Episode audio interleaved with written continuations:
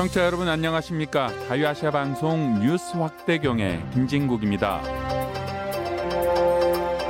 러시아가 우크라이나를 전격적으로 침공한 지 6개월 다 돼갑니다. 한 160여일이 지났는데요. 어, 전황이 어떤지 그리고 모스코바 현지 분위기 상황 어떤지 현지를 다시 연결하겠습니다. 항상 도움말 주시는 최근원 박사 연결됐습니다. 안녕하십니까?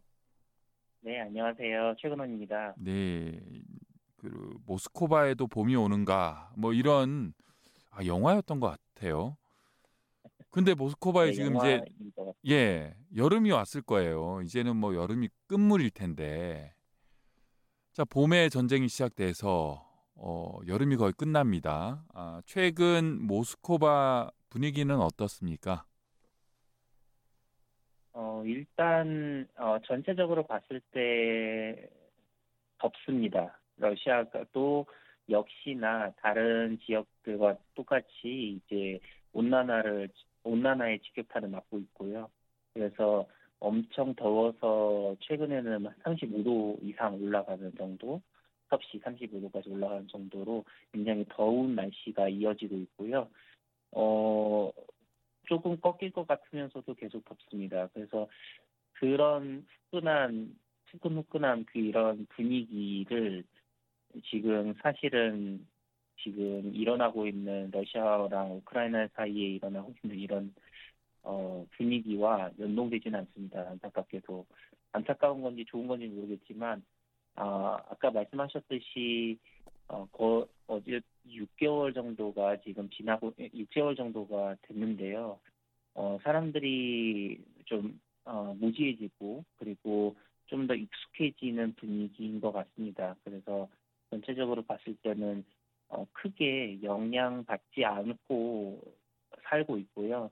다만 이전에도 한번 말씀드렸는데 러시아 사람들이 여름이면 무조건적으로 어, 그 돈을 빌려서라도 해외에 나가서 따뜻한 곳에 이제 몸을 씻거나 저 비치라든지 이런 해변으로 가는 게 유행이고 그리고 그게 문화였는데 최근에 이제 어, 미화를 인출할 수도 없고 그리고 그 외의 외화를 인출할 수도 없는 상황에서 또 러시아에서 그 발행되는 그 데비트 카드랑 크레딧 카드가 전혀 해외에서 사용되지 못하고 있는 상황이기 때문에 어, 많은 제약이 있습니다. 그래서 그런 제약을 해소할 수 있는 몇몇 나라들이 있는데요. 그게 이제 터키가 있고 이집트가 있고 그 외에 이제 국가들이 있습니다. 그래서 거기에서는 러시아 카드 시스템으로 결제를 할 수 있고 루블, 러시아 통화인 루블을 환전할 수 있는 그런 어, 분위기입니다. 그래서 전체적으로 봤을 때는 돌파구는 찾지만 많은 제약이 있다라고 정리를 할 수 있겠네요. 네. 러시아도 무지무지 덥다. 특히 이제 모스코바 굉장히 덥다. 워싱턴도 덥습니다. 한반도도 더울 테고요. 어, 좀 여담입니다만 지난번에 제가 기억하는 내용이 물론 지금 외화도 구하기 어렵다라고 하는 것과 연관이 될 텐데 외부 세계에서 러시아와의 무역을 많이 통제하고 줄였지 않습니까? 그래서 전자제품 수입이 좀 중단되면서 전자제품 가격이 아주 크게 올랐다라고 소개하신 적이 있는데 여름 하면 이제 더위를 이기려면 선풍기 또는 에어컨이 필요할 텐데요.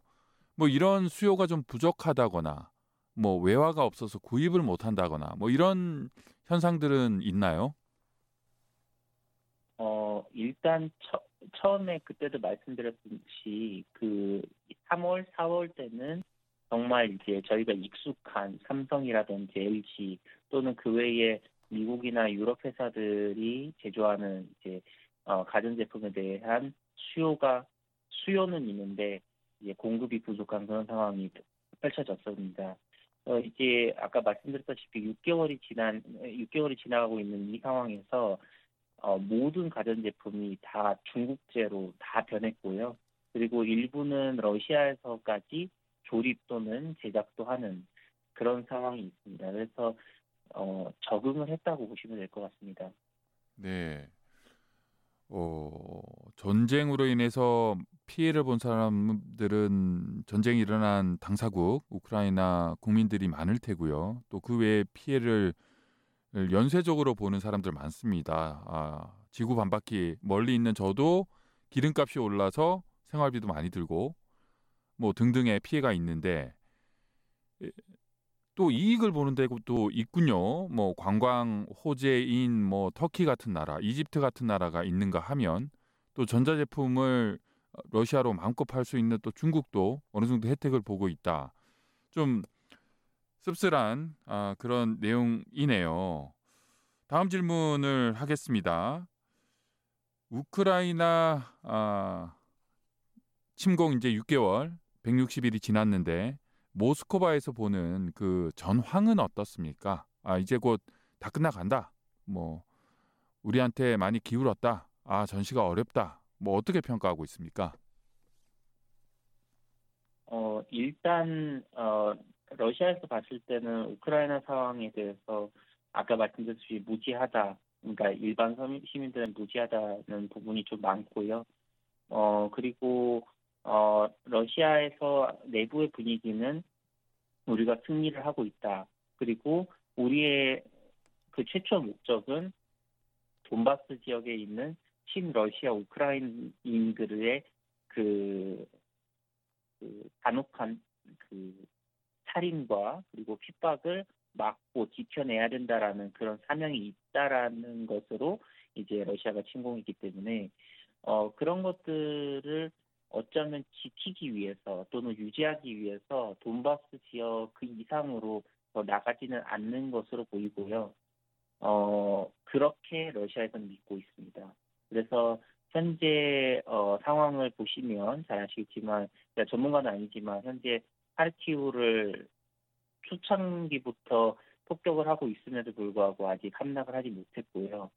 그리고 어그 그 이제 그 크림반도 근처에 있는 지역은 지금 어, 러시아군이 점령을 하고 있어서 그 크림반도와 그리고 러, 돈바스 지역 간에 이제 그 도로가 연결이 되는 어, 러시아에서는 러시아 입장에서 호재가 일어나고 있습니다. 그래서 그 정도로 만족을 하고 있고요. 그리고 러시아에서 언론에서 나오는 꾸준히 나오는 얘기는 이제 헤르손 지역, 그러니까 크림반도 바로 위, 그 북쪽 지역인데요. 어, 헤르손 지역에서 이제 국민 투표를 해서 러시아의 편입을 원하느냐 안 하느냐라는 식으로 지금 투표가 진행된다고 언론에서 얘기를 하고 있고 이는 2014년도 크림반도에서 했었던 국민투표 거기에서 8, 90%의 국민들이 러시아 편입하고 싶다라고 어, 응답해서 이제 크림반도가 러시아 입장에서는 편입이 됐다라고 하고 있기 때문에 어, 같은 방법으로 지금 헤르손 지역을 어, 러시아에 편입시키는 것이 아닌가라고 어, 많은 그 중립적인 중립 정치가들도 똑같은 얘기를 하고 있습니다. 네. 자, 지금 말씀을 하시고 또 설명하시는 이 지역은 우리 북한 청취자분들에게도 굉장히 멀리 있는 땅이지만 또 요즘 북한과 관련해서도 관련 보도가 나왔던 거 제가 또 생각이 나서 어, 덧붙이겠는데요. 우크라이나 돈바스 지역의 친러시아 이제 분리 세력 어, 도네츠크 인민공화국 쪽에서 어, 재건을 위해서 어, 좀 일 잘하고 어, 노동력도 싼 북한 노동자들이 와서 어, 일을 하면 좋겠다라고 해서 북한 당국과 이와 관련한 협상을 한다라는 보도도 나와서 어, 또 그 반대편에서는 이것은 어, 유엔 대북 제재 결의 위반이다라고 해서 안 된다라는 그런 얘기도 나왔던 생각이 이 불현들어서 제가 소개를 했습니다. 우크라이나 내부 상황 살펴보고 싶은데요. 어, 최근원 박사는 모스크바에 사시면서 또 우크라이나 지역에서도 어, 거주를 하고 어, 또 왕래를 하는 분들을 또 많이 알고 계셔서 우크라이나 내부 사정도 밝으신데요. 요즘 우크라이나 어떻습니까? 어, 일단 내부에서는 참 어, 이루 말할 수 없을 정도의 좀 안타까운 상황들이 계속 어, 연쇄 일어나고 있습니다. 그래서 어, 실질적으로 폭격도 이루어지고 있고 지금 어, 두 시간 전에 어, 긴급 이제 폭격 어, 위험 알림이 지금 전 우크라이나 전역으로 지금 퍼져 있습니다. 그래서 어, 어디에 폭격이 될지 모르기에 어, 많은 우크라이나인들에게 조심하라고 지금 알린 상태입니다. 그래서 어, 일단 말씀드릴 부분은 공식적으로는 이렇게 이제 위험이 있고 그리고 특히나 이제 군사 지역 또는 군사와 연, 연, 연관돼 있는 그런 어, 시설들이 지금 폭격을 당하고 있는 것은 어, 우크라이나 언론에서도 얘기를 하고 그리고 어, 그에 대한 증인들과 그리고 증거 영상들이 이제 많이 어, 공유되고 있습니다.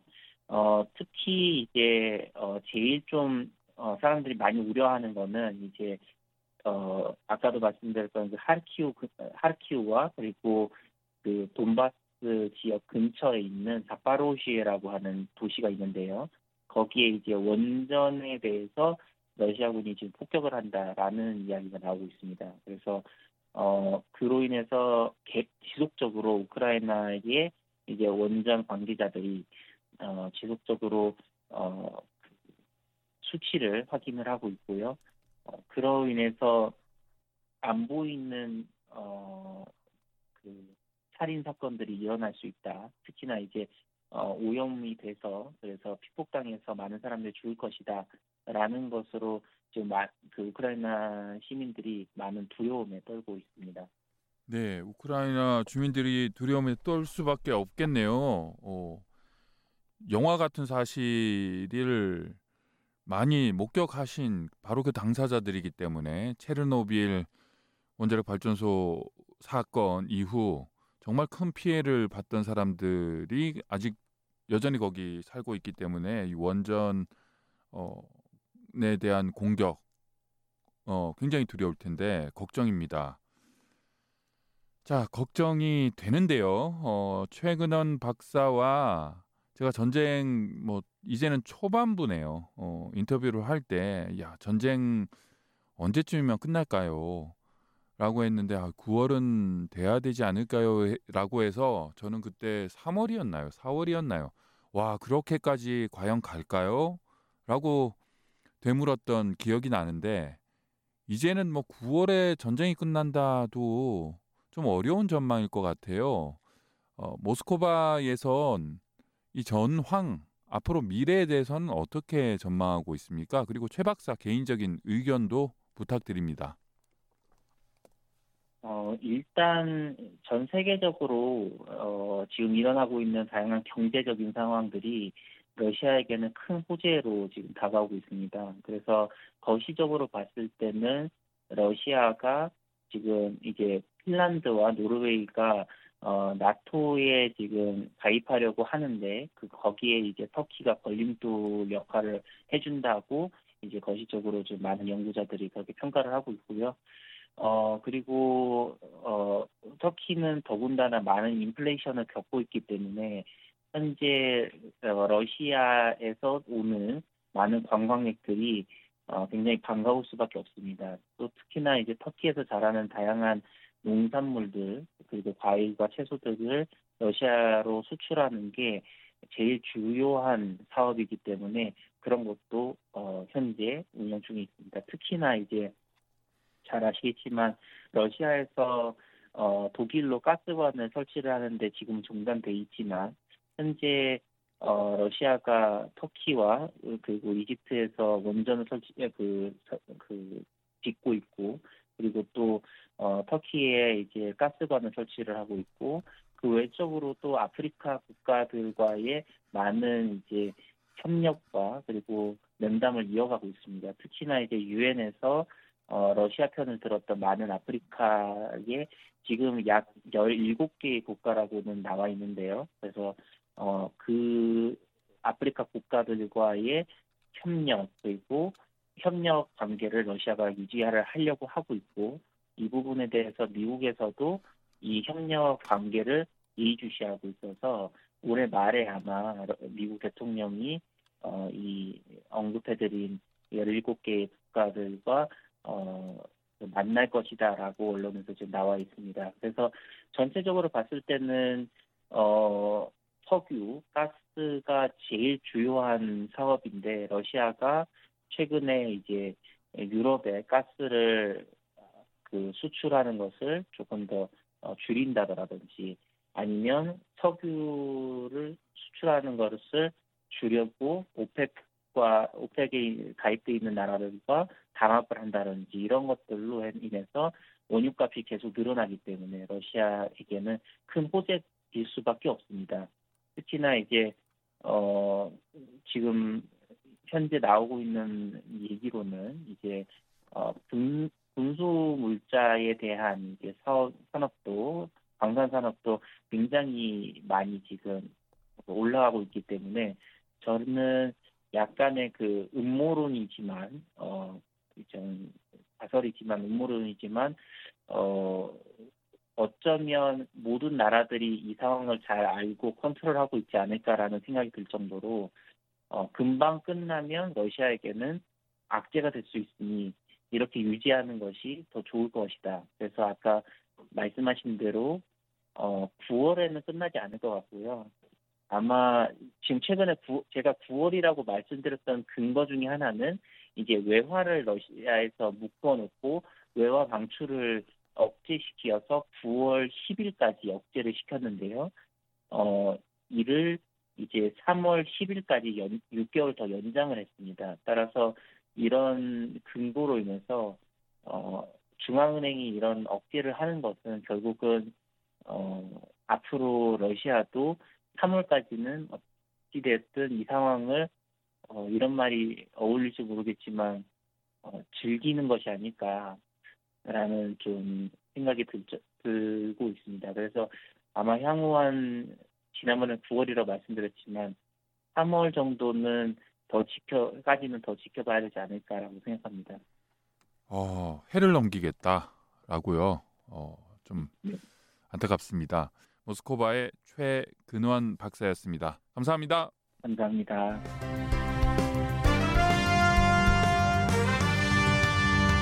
You're listening to Radio Free Asia's News 확대경 from the U.S. capital, Washington, D.C. 여러분께서는 지금 미국의 수도 워싱턴에서 전해드리는 자유아시아 방송의 뉴스 확대경과 함께하고 계십니다.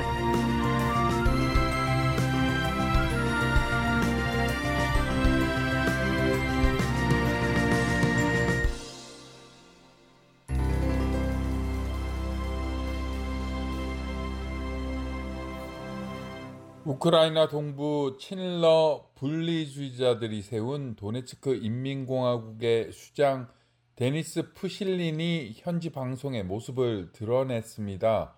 이 자리에서 그는 북한 노동자들이 곧 도착할 거다라고 밝혔는데요. 유엔 안보리 산하 대북 제재 위원회 측은 대북 제재 결의 내용을 잘 알고 있는 러시아가 원하기만 한다면 얼마든지 북한의 이런 노동자 파견은 막을 수 있는 사안이라고 지적했습니다. 심재훈 기자가 보도했습니다. 텔레그램 등에서 100만 명 넘는 구독자를 확보하며 러시아어권에서 영향력을 행사하고 있는 러시아 방송인 블라디미르 솔로비에프가 진행하는 생방송 9일 오전 10시 8분경 도네츠크 인민공화국 수장 데니스 푸실린이 등장합니다.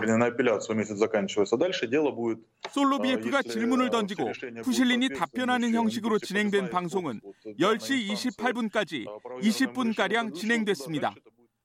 방송이 끝난 뒤 러시아 관영 타스 통신 등 러시아어권 매체들은 일제히 푸실린의 발언을 요약해 전했습니다. 타스 통신은 도네츠크 인민공화국과 북한이 양국의 대사관 건물을 알아보고 있다며 양국은 대사관 부지 선정 등에 관한 의견을 주고받고 있다고 보도했습니다.